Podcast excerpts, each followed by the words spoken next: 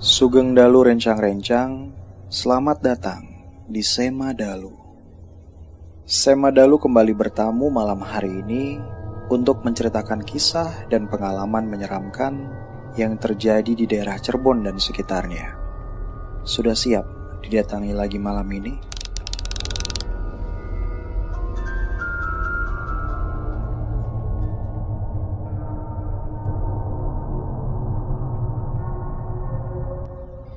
Kisah malam hari ini terjadi bertahun-tahun lalu. Dialami oleh Rama, sahabat saya, ketika sedang menginap di kos salah satu temannya di kota Cirebon. Pada saat itu, teman Rama ini bekerja di salah satu swalayan yang berada di kota Cirebon. Lokasi swalayan tersebut berdekatan dengan alun-alun utama kota Cirebon dan jaraknya cukup jauh dari rumah temannya tersebut.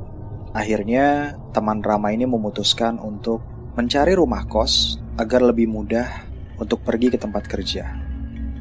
Akhirnya ia pun mendapatkan sebuah rumah kos yang terbilang sangat murah pada saat itu. Hanya 100 ribu rupiah per bulannya. Lokasinya tidak terlalu jauh dari swalayan tersebut, berada di jalan persis di samping swalayan itu, di mana jalannya tidak terlalu besar, bahkan cenderung sempit, karena di kiri kanannya pun terdapat deretan rumah yang berjajar sangat rapat dan rumah kos ini berada di antaranya.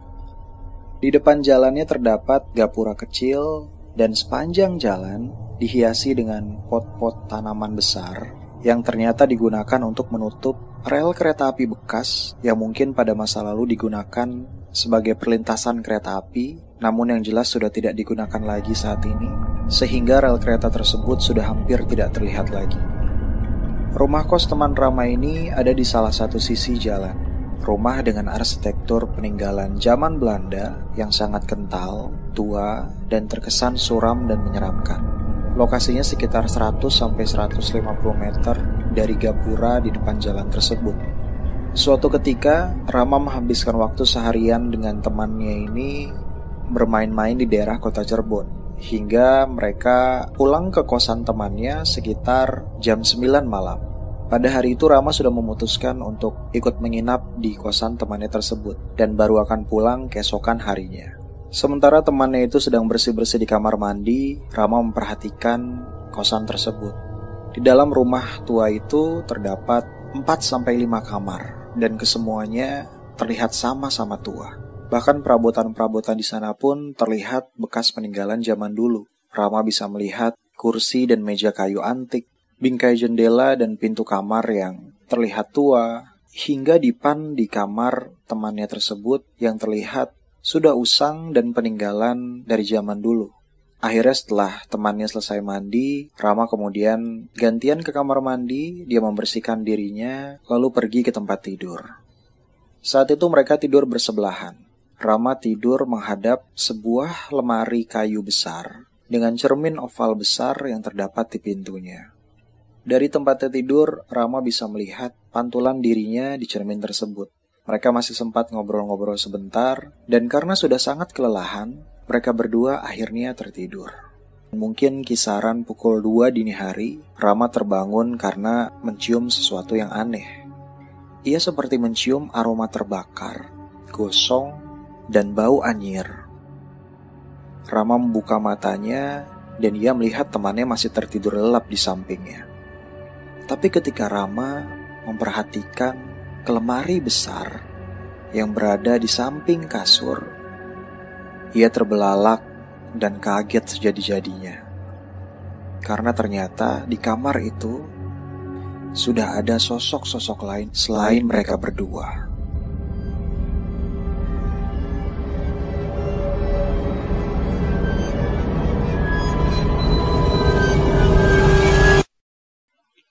Persis di depan lemari, Rama melihat ada tiga sosok berbalut kain putih sedang berdiri berjajar menatap Rama.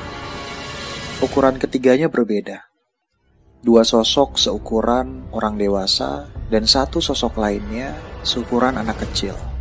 Rama bisa menceritakan bahwa kain kafan yang digunakan untuk membalut tubuh sosok-sosok itu berwarna putih, bersih, Namun yang menarik perhatian Rama adalah wajah ketiga sosok itu. Wajah mereka terlihat hitam, kontras sekali dengan kain pembungkusnya. Wajah mereka seperti terbakar, gosong, kulit wajah mereka terlihat mengelupas, dan daging mereka terlihat merah dengan beberapa luka seperti habis terbakar. Mata ketiganya sama-sama melotot. Namun yang paling menarik perhatian Rama adalah ketiga sosok itu sama-sama tidak memiliki bibir. Bibir mereka seperti tercabik, hilang, dan melepuh, meninggalkan luka besar di sekeliling mulutnya hingga membuat Rama bisa melihat jelas gusi-gusi mereka yang kemerahan dan gigi-gigi mereka yang terlihat lebih panjang dari seharusnya. Rama merasakan merinding sekujur tubuhnya Rama tidak dapat menggerakkan tubuhnya, dan ia bahkan tidak bisa berkata satu patah kata pun untuk sekedar membangunkan temannya yang tertidur di sampingnya. Yang bisa Rama lakukan saat itu hanyalah memejamkan mata dan berdoa semoga sosok-sosok itu cepat lenyap dari pandangannya. Hingga akhirnya, sekitar beberapa menit kemudian Rama mencoba membuka matanya lagi dan melihat ketiga sosok itu sudah lenyap. Dan saat itulah ia kembali memejamkan matanya dan berusaha untuk kembali tidur dan melupakan apa yang sudah ia lihat. Rama terbangun keesokan paginya. Ia masih belum menceritakan apa yang ia alami malam hari itu ke temannya. Mereka sempat mandi, sarapan, dan setelah sarapan itulah Rama baru menceritakan pengalaman yang ia alami malam hari itu. Temannya sempat sangat kaget, tapi ia mengaku bahwa selama kurang lebih dua bulan ia di kamar kos tersebut, ia tidak pernah mengalami sesuatu yang ganjil atau menyeramkan.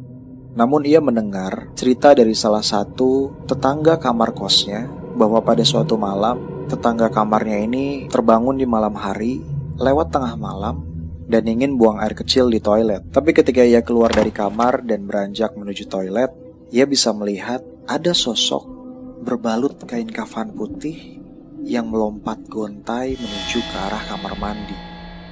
Saat itu juga ia langsung berbalik ke kamarnya dan menahan diri untuk tidak ke kamar mandi sampai pagi tiba. Dan setelah itu Rama tidak pernah lagi berkunjung ke kamar kos temannya itu. Pernah suatu kali secara kebetulan Rama melintasi rumah kos tersebut karena ada urusan.